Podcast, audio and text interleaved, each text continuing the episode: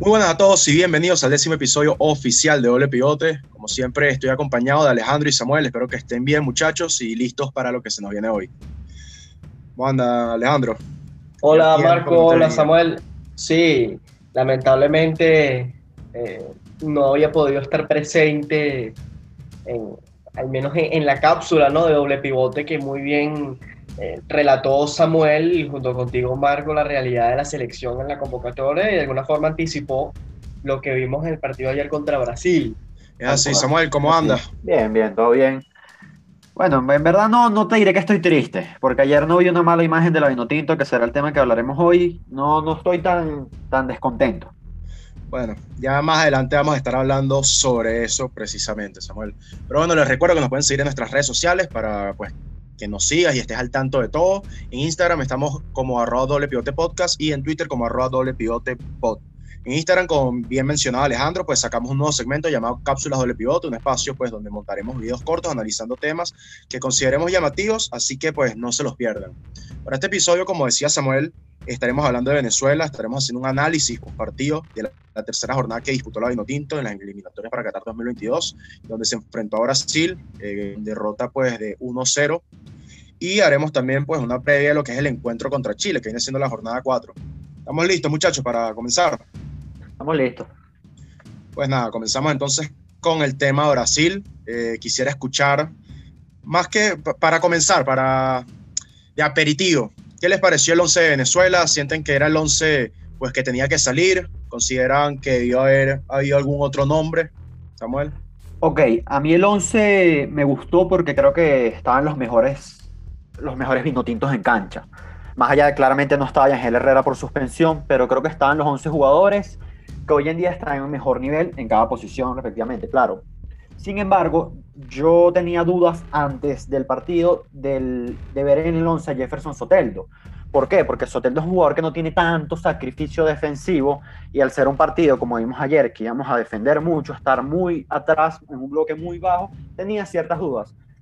Pero lo mencionaste en la cápsula y todo. Sí, lo mencioné en la cápsula, que yo veía más a Murillo junto a Machís, que son nuestros dos extremos que tienen más, más sacrificio defensivo. Sin embargo, fue un buen partido de Soteldo y a nivel defensivo apoyó en el lado izquierdo.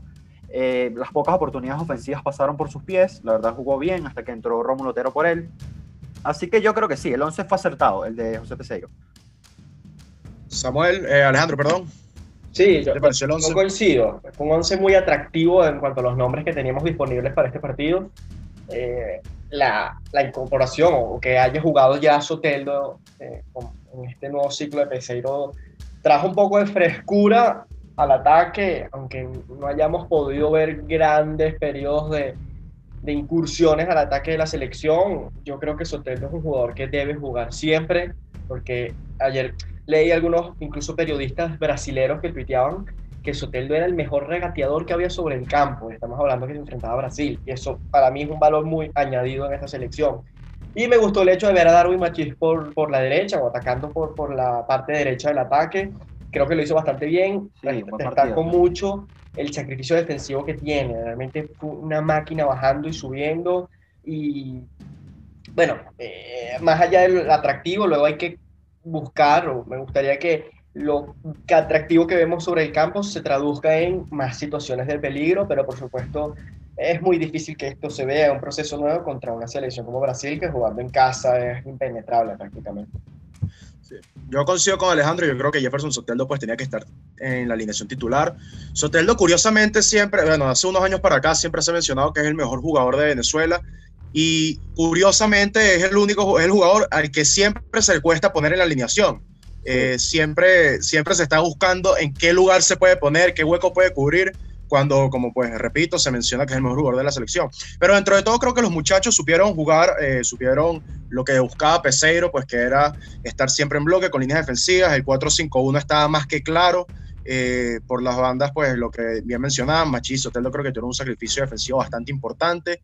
Pero les quiero preguntar en cuanto a la solidez defensiva general. El juego queda 1-0, pero en el primer tiempo, pues yo creo que se dieron varios baches que, pues ya fueran por goles anulados o por también eh, apariciones de Wilker, no terminaron en gol. Yo creo que a pesar de esto, del 1-0, creo que por lo menos yo considero que hubo algunas fallas defensivas. No sé si opinan igual, muchachos. Sí, eh, realmente es que es muy difícil mantener esta solidez, ese nivel de concentración defendiendo tan bajo, tan abajo en la cancha durante los 90 minutos, sobre todo contra un rival de la jerarquía de la categoría de Brasil, a pesar de que no tenía, digamos, sus dos grandes estrellas en campo. Es muy difícil y era lógico esperar que Brasil iba a gozar de algunas ocasiones buenas, que las tuvo, después fueron anuladas, pero aún así, yo destaco el trabajo defensivo, no, no me quejo, creo que hubo mucha sincronización entre los defensas, mucha comunicación, mucha concentración, mucha intensidad, muy bien parados. Eh, doy por sentado que ocasiones en contra vamos a conseguir cuando jugamos contra equipos así, sobre todo cuando visitemos, pero me quedo muy conforme, muy satisfecho y me ilusiona que Venezuela pueda tener un trabajo defensivo tan intenso y tan correcto de cara a los próximos partidos. Es así, Samuel. Sí, yo coincido con lo que dice Alejandro. La verdad, eh, más allá de ciertas ocasiones de gol que hubo despistes en la defensa, yo creo que vimos una solidez defensiva del equipo muy buena. Eh, los extremos un gran sacrificio, como mencionamos ya Machis y Soteldo. Eh, la línea defensiva formada por Osorio y Wilker Ángel creo que fue muy buena. El partido de Osorio fue muy, muy serio, tanto en balones aéreos como anticipando. Me parece que es un central con un futuro inmenso, muy buen central, y me contenta que, que Peseiro lo haya conseguido se puede formar la base del equipo en base Osorio, para la redundancia. Los laterales, eh, lastimosamente las lesiones tanto de Rolf como luego de Rosales, pero su partido también fue bueno. Luego entró Mago por izquierdo, que yo tenía ciertas dudas, pero lo vi bien defensivamente. De hecho, Mago, Mago comenzó un poco flojo y ya después se fue, se fue afinando. Sí, sí, tal cual. Hay que recordar que Mago es central natural, juega de central en Chile pero, pero tiene buen pie y yo lo vi bien por izquierda, la verdad. Hay un jugador que dentro de todo, a pesar de ser central, también se ha probado pues como lateral izquierdo. y, en el y, y en un parado táctico como el que vimos ayer, que es muy defensivo. Donde prácticamente los, los, laterales son centrales. Sí, son centrales por y, y, es que Robertico, en momentos se veía literalmente como actuaba como un tercer central. Y, Darwin Machis se veía como un carrilero, casi lateral derecho. Por eso yo me, me, entusiasma tener el, el alternativo o el recurso de Luis Mago cuando toque plantear partidos así nuevamente, que, que obviamente volveremos a ver faceta que vimos en la, selección. sobre todo en los primeros partidos o en los partidos que vienen, eh, una estructura similar, ¿no? ¿O una estructura que, defensiva. que Venezuela plantee partidos diferentes? Yo por ahora no lo veo. Ahora, muchachos, les pregunto, este no era el momento, porque creo que lo discutíamos ayer, Samuel, este no era el momento indicado para enfrentarse a Brasil, una Brasil que de repente pues se le ausentaban los jugadores más importantes que tienen en la selección. Creo que tenía un medio campo que dentro de todo no era el más fuerte. Y creo que Venezuela, a ver, obviamente el simple hecho de estar jugando de visitante, estar jugando pues allá en Brasil, eh, estar jugando contra la selección más fuerte de Latinoamérica, pues hace que a pesar de sea quien sea, los jugadores que, estén parados eh, vistiendo la canariña, pues tienes que eh, mostrar respeto. Pero, a ver, siento que la selección de repente en ocasiones pudo haber buscado un poco más el partido. De hecho, al, final del partido, en los últimos 10 minutos, ya cuando estábamos perdiendo, pues sé que en un momento ya em, empiezan a ejercer un poco más de presión, empiezan a tratar de tener más el balón. No se veían incómodos. Entonces es cuando uno se pregunta, esperar hasta los últimos 10 minutos para probar, eh, para intentar tener el balón y, pues obviamente ya con el tiempo como enemigo, pues no, no poder sacar un resultado. Bueno, la situación es complicada porque yo creo que siempre que enfrentes a Brasil de visita, más allá de que ayer el, equipo de Brasil tenía, tenía tres bajas importantes como Casemiro, Coutinho y Neymar, Brasil es Brasil y tiene jugadores de muy buen pie, de mucha calidad y lo vimos ayer. Por eso yo creo que el planteamiento sí estuvo bueno, ese bloque bajo. Sin embargo, sí, yo coincido contigo, incluso viendo las declaraciones post partido de Peseiro, también, también coincide, eh, tú con tus declaraciones coinciden con las que dijo ayer, disculpa que él esperaba tener más ocasiones de gol, eh, tener un poco más el balón, aprovechar esos tramos de partido donde Venezuela dominaba entre comillas y no se pudo. Yo creo que a medida que pasen los partidos vamos a ver una minutita un poco más ofensiva pero siempre cuidando la defensa, siempre un bloque bajo, siempre las líneas muy juntas. Eso yo creo que va a venir, Marco. Quizás vimos a una selección tímida ayer que pudo haber buscado el partido a partir del minuto 70 luego del primer gol. ¿Pudo haber buscado el empate? Sí, sí pudo. Pero eso creo que es un trabajo que lleva tiempo. Vamos a tener mecanismos ofensivos eh, a lo largo de los partidos y va a venir, yo no tengo dudas, la verdad. Y es que creo que ese es el problema también, pues que por la reciente llegada de Peseiro, eh, al final del día estamos jugando a un ensayo y error, vamos probando sobre la marcha y pues obviamente no, ahorita estamos en un momento donde el factor de error, el, o sea, el margen de error es muy delgado. Fíjense, ya llevamos nueve puntos disputados, llevamos cero, puntos ganados, entonces ya se empieza a notar un poco complicada pues esa ansiada clasificación a Qatar 2022. El tema también, Marco, es que yo creo que la selección que en su mente se imaginaba Peseiro la vimos contra Colombia. ¿Y cuál fue el peor partido de la Vinotinto? Creo que el de Colombia, los tres coincidimos, que fue un desastre, la verdad, tanto ofensiva como defensivamente. Entonces Peseiro entendió que tiene que continuar con el proceso que se venía implementando con, con el técnico Dudamel, proceso de las líneas sólidas. Y Peseiro también lo decía ayer, vamos a seguir jugando 4-3-3, todavía no estamos para jugar 4-2-3-1 de una manera más ofensiva, y eso se va a, ir, venir, se va a ir viniendo implementando. Pero por ahora yo le aplaudo que mantenga lo que está, lo que venimos trabajando con el, con el seleccionado Duamel, la verdad. Pero más que todo por el mismo hecho de, de, que lleva muy poco tiempo en la selección, no le ha dado chance pues de jugar amistoso y poder probar e improvisar alineaciones distintas. Sí, Samuel dijo algo clave y es que él, él, mencionaba que no se han desarrollado mecanismos ofensivos y eso es muy cierto. Eso toma tiempo, toma tiempo de trabajo, de entrenamiento, de sesiones con el grupo que no hemos dispuesto el tiempo, lamentablemente, para desarrollarlos. Eh, no es simplemente agrupar jugadores talentosos y esperar tener ocasiones de gol. Eso, digamos, tiene que haber un proceso de trabajo detrás. Y por tanto, Marco, yo creo que a pesar de que Venezuela haya tenido completa intención de salir a atacar a Brasil en determinados momentos, creo que no, no lo habríamos logrado. Y más bien eso habría generado que se eh, producieran espacios detrás que Brasil explotara y nos vacunara.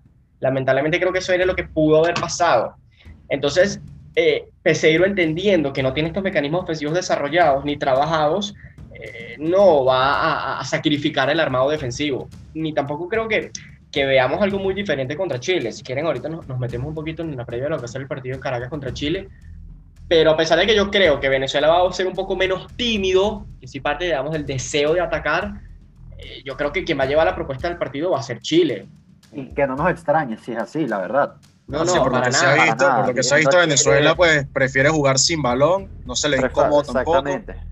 Sí, es que por ahora será así. Por ahora, ahora ¿cuál es el tema? Con, con, esta propuesta depende mucho de la calidad individual, no colectiva de tus hombres arriba, bien sea Darwin Machis, bien sea el uno contra uno de Soteldo, bien sea que Salomón Rondón pueda pescar un centro, una oportunidad de gol, y ese es el problema. No se le puede exigir tanto a esos jugadores, por más que tengan la calidad, si no hay mecanismos colectivos Sí, pero se irán desarrollando. Pienso yo, es cuestión de tiempo, esperar, trabajo, paciencia y confianza en los jugadores, en Peseiro, que no tengo dudas de que es un, seleccionador y un entrenador sí, pero capaz. dentro de todo lo que mencionó Samuel, yo creo que esta apuesta al final puede ser un poco arriesgada por el simple hecho pues, de las pocas oportunidades que podamos tener arriba y eso, y van a depender al final del día de individualidades, de alguna genialidad que pueda hacer Soteldo por la banda, alguna jugada que pues, pueda sacar Salomón Rondón, algún desborde que pueda hacer Machís. Eh, y al final es complicado, ¿no? Porque terminas dependiendo de, momentos muy específicos en tramos del partido. Correcto, pero eso es en, esta, en este momento puntual de la historia. Yo confío y pienso, la lógica me invita a pensar que dentro de 10 partidos, cuando lleguemos ya 10 partidos más en la eliminatoria, Venezuela será más peligrosa atacando. Por claro. de tiempo. Claro, pero ahí, ahí entramos en la cuestión 10 partidos. Entonces, 10 partidos ya estamos eliminados. No, pero es que, pero es que yo, aquí, no, aquí no estamos culpando a Peseiro. No, no, es culpa pero es que yo creo que ya a estas alturas eh, es complejo. aspirar a, a, ver, no, Venezuela tiene que pelear desde ya es un argumento complicado y que quizás no toma en cuenta el contexto que venía arrastrando la selección.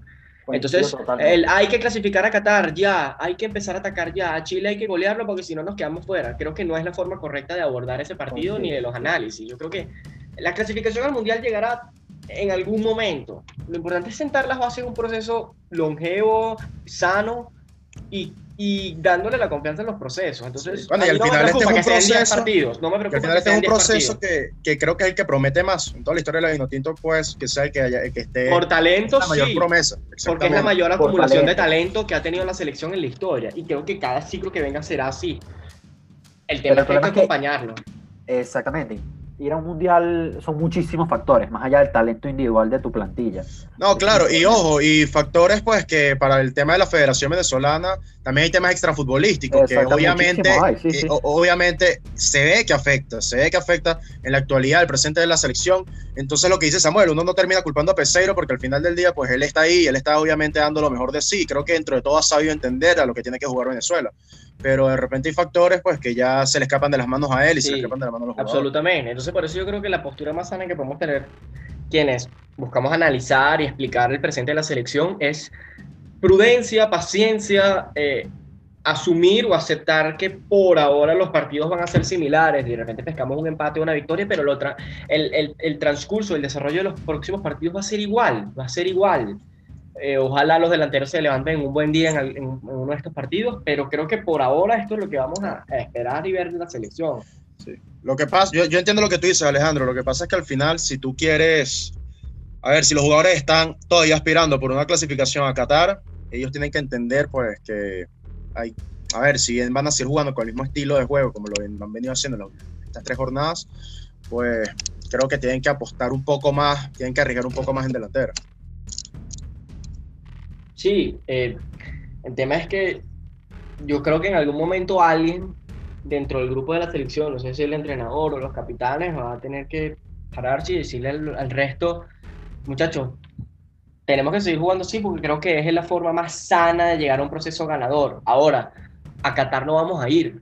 Y entonces, buscando cambiar como locos el, el sistema de juego, buscando apostar eh, por un estilo que todavía no podemos desarrollar, nos terminen goleando y, de hacer una eliminatoria lamentable que quizás eh, eh, limite otro proceso más. O sea, lo que quiero decir con esto, en, palabras bonitas, es que hay que aceptar que a Qatar de repente no vamos a ir. es una realidad. Más pronto se acepte. O sea, o sea, si los jugadores, el entrenador dicen, muchachos, lo que queremos es construir un proceso que dure para la próxima Copa América y las futuras eliminatorias. Pero a Qatar no vamos a ir. No, no, o sea, no es una forma... Sí, es algo duro, pero es una realidad. Hay que, hay que partir, hay que partir pensando, sí. la verdad, y no es por negativismo ni nada. Es una realidad, que hoy en día estamos tres pasos más abajo que muchísimas federaciones, que muchísimas selecciones, lastimosamente, y nos toca trabajar a partir de eso. Es así, es así. Pero bueno, muchachos, ¿quieren entrar, ir entrando a lo que vendría siendo la previa para el encuentro contra Chile? Pues bueno, jugamos de locales en Caracas, eh, volvemos a la ciudad de Caracas después de tanto tiempo a jugar una eliminatoria. Importante, vuelve Yangel Herrera, Rincón no va a estar por la doble amonestación que, que lleva, se pierde el partido. Importante esto, pues porque el mediocampo obviamente va a variar. Entonces, ¿cómo se imaginan ustedes un mediocampo con Yangel, Cristian Cáceres y Junior Moreno? Sí, yo creo que ayer Peseiro lo confirmó incluso, que vamos a seguir jugando con 4-3-3, que todavía no estamos, como dije anteriormente, que todavía no estamos para jugar 4-2-3-1. Eh, lo que sí me espero es a Junior Moreno como 5, que él juega en el DC United como 5. Ayer lo vimos más como un interior por derecha, ayudando mucho defensivamente, claro, pero esta vez sí me lo espero como un 5. Junior Moreno es un jugador que a mí personalmente me gusta bastante, tiene buen pie, tiene buen posicionamiento y nos puede ayudar en salida, en jugadas limpias de balón.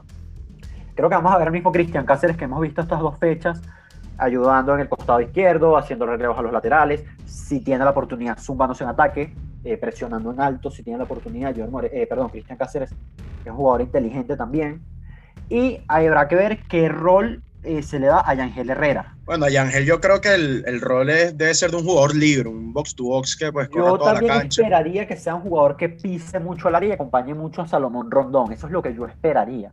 Es decir, ese Yangel Herrera que hemos visto en Granada. Sí Ahora, yo no vi a ese Yangel Herrera contra Paraguay y Colombia, a pesar de que jugó muy bien. Lo vi un poco más retrasado. quizás la baja de, Rincón eh, lo que haga es que provoque que veamos a Yangel en ese rol. Yo, yo estaba repasando lo que fue, digamos, eh, la posición promedio de los jugadores de la selección ayer contra Brasil y Tomás Rincón fue el mediocampista más adelantado del equipo.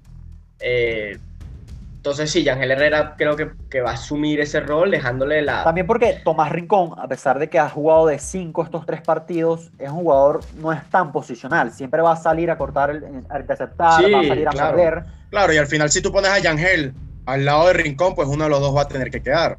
Y, pues la, verdad en este caso Yangel tiene esa característica. Entonces, con Junior Moreno, que si es un 5 más posicional, puede ayudar a que Yangel se libere mucho más. Puede ser positivo. Ojalá, pero ojalá Peseiro le, le, asigne este rol. Porque lo mismo vemos a Yangel de interior, sí, pero, pero en, sí, en una labor de taponamiento que bien puede desarrollar, porque Yangel es un buen jugador defensivo. se adapta a diferentes roles. sí, se adapta a muchos roles, se adapta a muchos roles, en muchos escenarios y tiene jerarquía, a pesar de su, de su Pero si queremos una propuesta un poco más ofensiva, entendiendo que hay que mantener el 4-3-3, que yo estoy de acuerdo, tenemos que liberar un poco más a Yangel, por lo menos. Mi, mi preocupación y creo que la de muchos es la lesión de los laterales. Sí, totalmente. De los laterales, los laterales son muy importantes en cuando tienes una selección que, que digamos, avanza o, asume pocos riesgos en ataque, los laterales cobran mucha importancia porque son una vía de salida y de llegada donde no hay un mediocampista ofensivo, donde no hay un interior que llegue con peligro al área. Y, por ejemplo, Luis Mago no es Roberto Rosales, especialmente. Sí, ok, se va también contra Brasil, pero contra Chile, que esperamos, anticipamos y queremos una propuesta más ofensiva, hay alguna limitación ahí, ¿no? Sí. No, bueno, Robertico al final es un jugador. Sí, Samuel. Que el tema de los laterales es complejo porque se te lesionaron dos. Ya hoy fue confirmado que Rosales no estará versus Chile. Rofelcher no he leído nada, pero yo me imagino que tampoco estará. Y coincido con Alejandro que Luis Mago al final es un central, en un partido donde tu propuesta será un poco más ofensiva, tener un poco más el balón, se le pueden ver ciertas limitaciones. A ver, la ventaja de Luis Mago es que es zurdo. Sí, es zurdo, pero al final creo que es un poco, bueno, no creo, es más limitado que, que Robertico. Y lo que dicen de los laterales, pues coincido totalmente, porque, a ver, creo que Roberto es un jugador que influye mucho en defensa en esta selección. Se notó en el partido de ayer, fíjense en lo que sale, pues Robertico y entra Alexander González, entra el gol y entra el gol por un jugador que debía marcar a Alexander González y lo deja libre. Eh, y esos son pequeños detalles, obviamente es un jugador que está recién entrando al campo, de repente llega un poco más frío, pero son esos detalles que te hacen ver y decir, pues, mira, de repente Robertico es un jugador que está más, a ver, para estos partidos, este tipo de partidos donde pues la presión es un claro pues indicador de exactamente la, experiencia de Robertico pues obviamente puede influir bastante. Sin embargo, Alexander siempre ha cumplido con la selección, es una realidad. Así. Alejandro. Sí, eh, yo coincido. Pero bueno, Roberto Rosales es, un jugador mucho, es un más jugador, es más jugador en, todos los ámbitos, en todo punto de vista que los demás laterales o centrales que pueden asumir el, rol de lateral. A mí eso me parece una baja muy sensible. Eh, y, y, sacando un poquito el tema del lateral, eh, vamos a ver si ofensivamente Peseiro apuesta por, por el mismo tridente. De repente yo, les pregunto, eh, algo que me comentaba un compañero ayer, creo que si vimos a Soteldo contra Brasil, no hay dudas que lo vamos a ver contra Chile, ¿verdad? La lógica me diría eso. Que no, no, claro. Contra Brasil va a repetir contra Chile. Se repite la misma delantera, me imagino. A ver, es el partido donde sí debería jugar Soteldo, pienso yo. Sí, debería. Hay que ver con el tiempo cómo es Peseiro con el tema de las rotaciones. Sí. sí, claro, tenemos una muestra muy baja, pero hasta ahora eh, no sé, yo no estoy seguro que Sotelo sea titular por más que, por más que debería serlo. A mí me parecería muy raro que no sea, la verdad, más allá de por su calidad, es porque creo que se, es, coherente verlo, si sigue la misma línea que está. Sí, y al final, y al final pues, creo que Soteldo te hace un mejor trabajo como titular que como recambio. El caso de Sabarino, de repente Sabarino como un recambio, pues te puede dar mucho más aporte de lo que te podría dar pues Soteldo. Mismo caso Romulotero. Exactamente, sí, y destacó el partido de Machís por derecha, ayer se le vio cómodo ofensivamente, las pocas ocasiones que tuvimos yo lo vi bien, creo que también va a repetir por derecha, y Salomón Rondón no hay ninguna duda. Sí, ojalá sea el caso. Es lo que digo, yo, yo creo que vamos a ver un 11 muy parecido al, al, de ayer, de repente obviamente en los cambios laterales, el ingreso pues de Yangel por Rincón, pero el resto yo creo que vamos a ver muchos cambios, la delantera pues asumo que va a ser la misma, no veo por qué cambiarla más que todo asumiendo pues eso, si vamos a tener una propuesta más ofensiva, pues obviamente hay que aprovechar las bandas y para aprovecharlas creo que lo mejor es tener a Soteldo y a Machis por ahí. Pero yo, creo, yo no quiero que o sea, coincidimos que deberíamos, anticipamos una propuesta más ofensiva, pero esto no quiere decir que la postura del equipo sea similar a la que vimos en Brasil. Chile es un rival muy bueno, con mucha jerarquía, que ya viene trabajando un proceso de hace algún tiempo eh, y, de buen juego. Es decir, yo creo que igual, como decíamos hace un rato, Chile va a llevar la iniciativa del partido durante casi todo el encuentro. Eh, entonces, yo invito a, que no desesperemos si vemos una Vinotinto igual guardando y, y, es que seguramente a pesar y es que seguramente a pesar de que se habla de un 4-3-3, pues muy seguramente en mayor parte del partido vamos a ver más que todo un 4-5-1, vamos a seguir viendo pues a una Venezuela que va a estar apostando a lo mismo, a estar en bloque defensivo y tratar de buscar contras. De repente, pues me imagino yo que cuando logren tener recuperación de balón van a tratar de ser un poco más agresivos y proponer más de lo que hacían contra Brasil, pero en el grueso del partido vamos a ver algo muy parecido a lo que se vio ayer. Teniendo un poco más el balón, imaginaría, la verdad. Sí, vamos a ver si en el segundo tiempo yo creo que los cambios pueden ser importantes en este partido. Destaco la figura de Juan Piañor. Sí, a eso quería llegar. Creo que puede ser un recurso muy valioso. Ayer por... Pues es un, es un, es un, es un jugador interesante que es, diferente. Porque no hay un jugador en la plantilla como él. Incluso recuerdo que Dudamel lo llegó a jugar con Dudamel en, un 4-3-3 como un interior, un poco más ofensivo. Sí. Y es una figura que yo creo que se puede utilizar, la verdad. Diferente y es interesante. Y contra Chile yo esperaría y me gustaría que vea varios minutos. A mí también, pienso. Aún así, creo que va a ser un partido muy, muy complejo, muy difícil. Chile es un rival de mucha jerarquía. mucho, muy intenso, Chile también, es un equipo muy intenso. Intenso. Tiene Arturo Vidal de marcar doblete. Eh, hablan de Juanpi, hablan de Juanpi y me salgo un poco del tema, pero aprovecho y digo que creo que la FIFA debería cambiar pues este reglamento de los momentos del cambio. Eso que pasó ayer con Juan Piañor, donde iba a entrar, hubo un pequeño error en el tema de la ficha y no se le permitió el ingreso. Y como era el tercer momento donde se le podía hacer los cambios, pues Juan se queda fuera. No sé. Yo creo que o es un problema de, de, la coordinación de la Vinotinto, de la delegación, o, un problema del árbitro. Falla arbitral. Yo creo que fue una falla arbitral. A un árbitro desentendido. Por, eso, por eso a mí me parece grave. Pero es que a mí me parece el problema es el árbitro. claro, pero ya, ya, a raíz de esa falla arbitral, pues Juanpi no puede entrar en otro momento del partido. Y, entonces... y, es, fue una falla grave, porque Juanpi te podía ayudar mucho en el contexto del partido. Bueno, y es que, es que él estaba entrando para ayudar en esas transiciones del pues medio campo a faceta ofensiva. Habrá que ver qué pasó, la verdad, pero es grave, es verdad. O sea, quien haya sido la culpa, es, grave. Sí, no debería, no debería suceder a este nivel. Exactamente. Pero lo Evidentemente, de quien haya tenido la culpa fue una novatada, fue algo aficionado. Sí, sí, tal cual. Tal cual, y son, son, cosas que no pueden pasarnos, la verdad. Bueno, muchachos, les quiero preguntar ya para ir cerrando. Eh, ¿Cómo califican el partido del 1 al 10 contra Brasil y cómo creen o cómo podrían, qué, qué, qué resultado le podrían dar al juego contra Chile? Samuel, Mira, contigo. Alejandro. No, no, por favor, Samuel. Me la pusiste difícil. Quería ver qué respondía Alejandro. Eh, yo me quedo con un 6.5 de 10. A mí, a mí no me disgustó la Vinotinto ayer. Creo que jugó el partido que debió jugar y lo jugó bien. Y la segunda pregunta te la respondo después de Alejandro. Hagamos eso. Mira, sí, yo creo que un 5 o 6, entre 5 y 6 puntos, nota probatoria para la selección, sin mucho más, porque tú, todavía falta, falta mucho para hacer un partido bueno y completo en todas las áreas del juego. Pero bueno, me, gustó ver esta cara de la selección que sea capaz de defender resultados en un campo difícil. Y contra... contra Chile, Alejandro, me quedo contigo. Ok, mira, está difícil, está difícil. Yo creo que, yo creo que podríamos sacar un empate en Caracas contra Chile. Yo, yo también me espero un empate. Creo que vamos a ver una Vinotinto sólida defensivamente, eso me va a gustar. Creo que vamos a ver una Vinotinto un poquito más clara ofensivamente, eso también va a ser positivo, pero yo me quedo con un empate. Bueno, muchachos, yo encuentro la puntuación, yo creo que le doy un 5, la Vinotinto pues la apruebo, porque al final del día se supo a lo que jugaba, entendió lo que tenía que jugar, pero uno tampoco puede agarrar y darle una buena puntuación, porque al final del día pues una derrota, independientemente y faltan cosas. 1-0 pierdas 10 a 0 es una derrota y y pues no se le puede dar mucho mérito tampoco. Y en cuanto al encuentro contra Chile, pues me gustaría ver una victoria, va a ser un encuentro cerrado, muy seguramente, pues al igual que a Brasil le va a costar pues tener llegada, pero ya veremos qué va a pasar. Eh, pero bueno, como digo, ya queda a ver qué pasará con nuestra vino tinto y qué resultado pues puede salir contra este encuentro contra Chile. Porque sí es verdad que Venezuela pues está obligada sí o sí a puntuar si quiere seguir aspirando por un cupo al Mundial.